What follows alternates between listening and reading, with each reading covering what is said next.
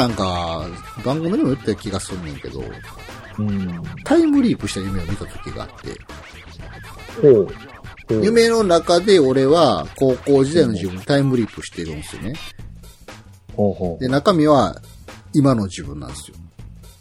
おーで中中身は今の自分のまま気がつきゃ高校時代に戻ってて、あ、これはタイムリープだって気づくんですね。はいはいはで、でも、そこから流れる時間ってリアルのそれなんですね。い。あ、はい。だから、はって気がついたら、なんか知らんけど、高校時代のどこかの日の、なんか2時間目ぐらいになんかはって気がつくんですけど、うん。そこから学校終わるまでむちゃくちゃ退屈やし、ああ、はい。でなんやったら、今の状態で高校時代持ってても、勉強が全然わからへんのですよ。ああ、はいはいはい。ああ、もう忘れてる。忘れてるから。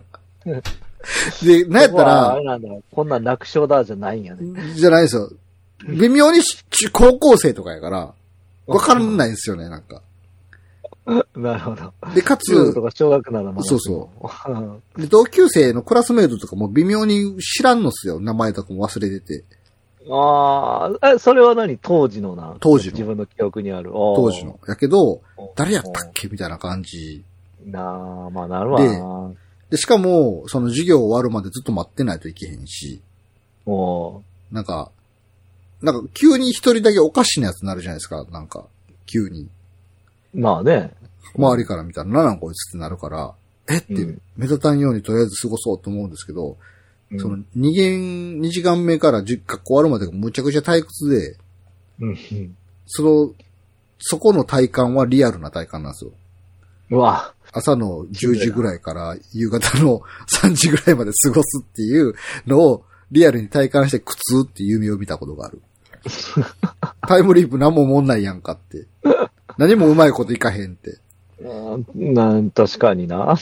え、これが明日からも毎日続くんって、え、俺元の時代戻れんのって戻れんかったら、この苦痛な時間を、またあの年になるまでずっと続けなあかんのっていう恐怖。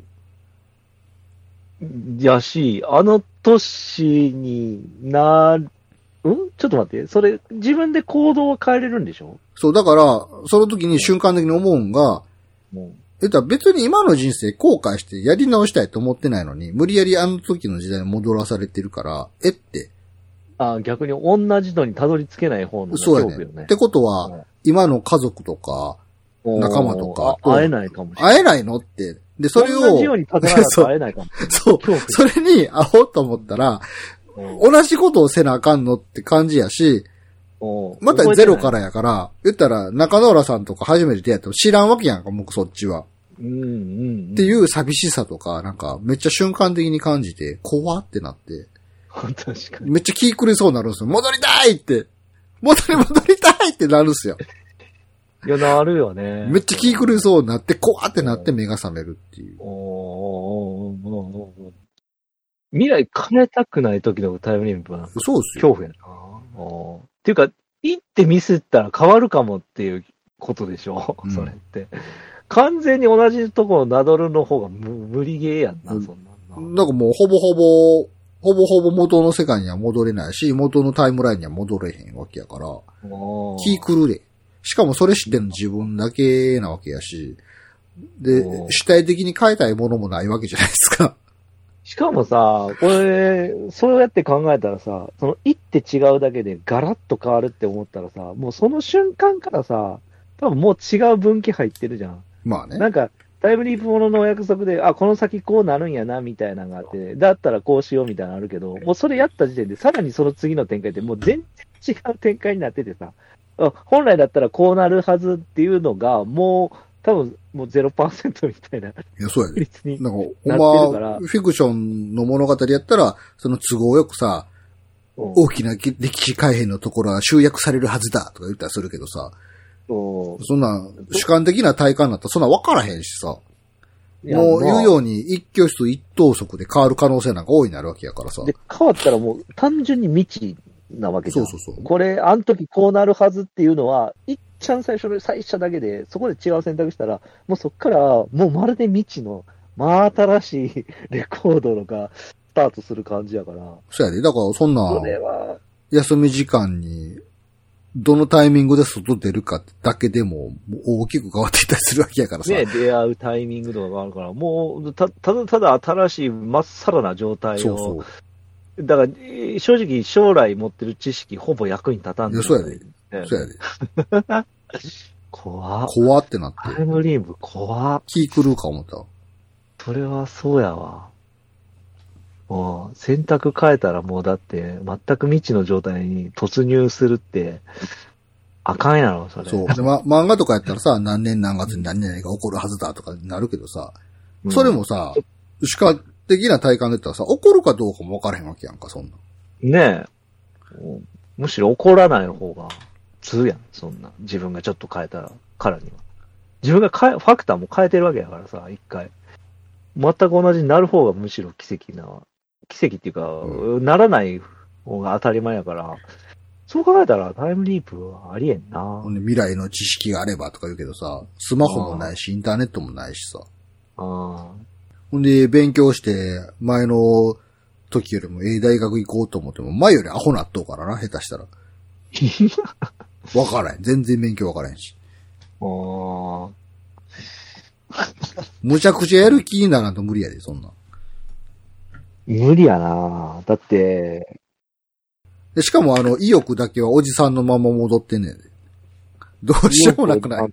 なないってことやな。どうしようもなくない、ほんま。うんどうしようもないななんやろう。だから、例えばさ、それこそ、安易に思いつくのは、例えばまあこの時点からこの株を買っとけばとかって思いつくけど、それが、俺がいた時代はその株が上がってるけど、もうその未知の選択に入った状態は、その株一個もピクリとも動かないかもしれんわけ可能性あるかだかららな。、なんでよたたんやね、マジで。任天堂の株持ってきゃ安心やわって言って、もしかしたらスイッチとか出えへんかもしれんからさ。そうね、新しい時間軸ではもう、任天堂じゃないところがブレイクする時。間軸になってるかもしれへんって思ったら、やっぱ何の役にも立たへんね、みたいな。保証がないからさ。ねえ。いや、そらあかんわ。怖ーって。そらあかんわ。怖い怖い怖い。うんしかも戻られへんのでしょ？そうやで。戻られへんつうか、よく、さっきもね、東京リベンジャーでも言ったけど、その、じゃあ、その時に言った元の俺は一体何になってんのっていう、元の時代もそうやし、今の時代の 本来いたはずの魂的なやつはどうなってんの？どこで何をしてんの？っていう、俺の背後から見てんのとか、思い出すとさ、うん、タイムリームってやっぱめっちゃ怖いよね。そういうまあ、その夢の中では、未来の記憶が過去にこう、流されてるような感じやから、おそらく魂とか肉体はその当時の俺やけど、その脳に未来の記憶が先に来るみたいな感じかな。あ感覚あ、なるほど。え、ああ、その時の、え、魂が入れ替わるとかではなくて、うん、ガーってなった急に今この状態で、なんか、まあ、体験もしてないのに未来の記憶がブワーって急にある感じかな。ああ、ああ、じゃあ別に、ああ、なるほど。う上書きじゃないけど、まあ本当に同じ存在で巻き戻ってるだ、巻き戻ってるというか、上書きされてるような感じなんか。えーそれ、ああ、まあそうか。じゃあ元の時間は仮に戻れたとしたら元の時間は止まってたりするのか。わからんけそ。もそも戻る戻らないっていう仕組みじゃないかもしれんしさ。ね。いやー、怖。嫌ですわ、そんなのは。ほんでさ、なんか、うんその脳の中には体験してない未来の記憶があったりするわけやけど、それがさ、うん過去の世界でさ、うん普通に生きていく中でさ、溶け合っていくわけやん、記憶なんかすぐ薄れていくからさ、うんほなさ、あ自分が持ってた未来の記憶がさ、ほんまやったんか嘘やったんか分からんのかなってくるわけやんか。あ、怖ない。おーめっちゃ怖いわ。え、夢やったん、えーえ、現実やったん？夢やったん？どっちやったん？って分からんくなってくれん確かに、ゆ夢かもしれないね。長い夢を見てたよな、みたいなね。いで、だんだん自分でもうあれは現実やったっていう自信がなくなっていくねんで。うわわわわわわ。怖怖い人やん。もう本当にちょっと精神おかしくなった人になっていくねん。周りから見たらめっちゃ怖い人やん。そうやでほんでさ、あなんか何年何月何々が起こるとか、当たりゃええけどさ、言うようにさ、全然当たらへん子ってさ、あれっておかしいなそって。う。もう俺の知ってる未来じゃないんだ、みたいなさ。怖どうすんねん。何の意味もないかな。あ、じゃあ、えー、でもそういうの下手したらいるかもしれんよね、そういう人。いても、その気づかれへんっていうか、いても、世界観的には何の変化も起きないようなもんじゃん、それって。そのへ、世界を揺るがすようなファクターが存在しないみたいなもんじゃん。その未来を知ってたとしても何の役にも立たへんってことはさ、それ。もう意味がないってことやん、知ってること自体が。もはやその未来はない、ないわけだから。急に、隣に住んでるおっさんがさ、うん。わしは向か、わしは未来から来たんだがって。でも今うん、今わしが生きてるこの世界はわしの知ってる未来を辿っていないのでって。うんいう話されてもさ、はあって。そう。そう。やし、それ、本当に起こってるかもしれへんよね。それがね。周りから見てあの人頭おかしい人やで、つって。うん済まされとうけど。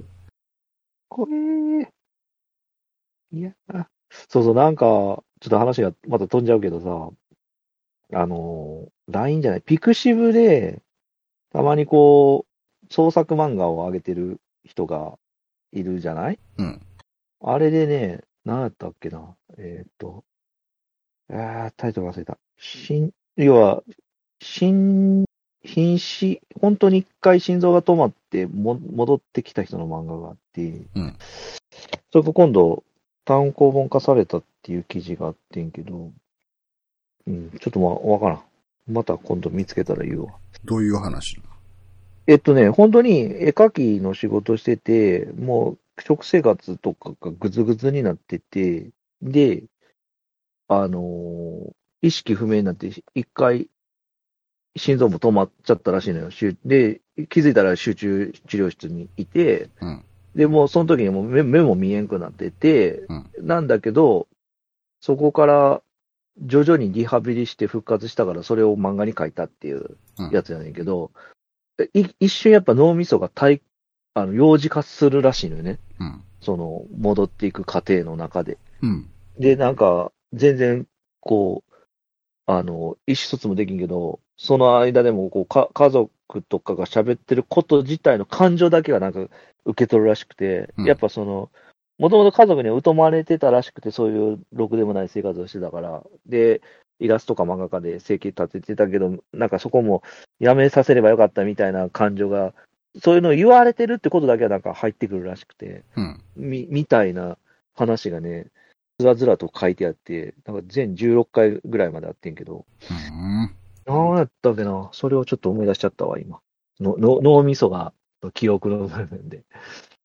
えーこれだ。えっ、と、死んで生き返りましたレポだ。そうそう、村上武雄っていう人のピクシブアカウント持ってたら、ほぼ全部見れるかな。これちょうど今朝なんか起き抜けに見てて、ちょっと、ちょっとおもろかった。はいはい。ごめんごめん、話は腰折っちゃったけど。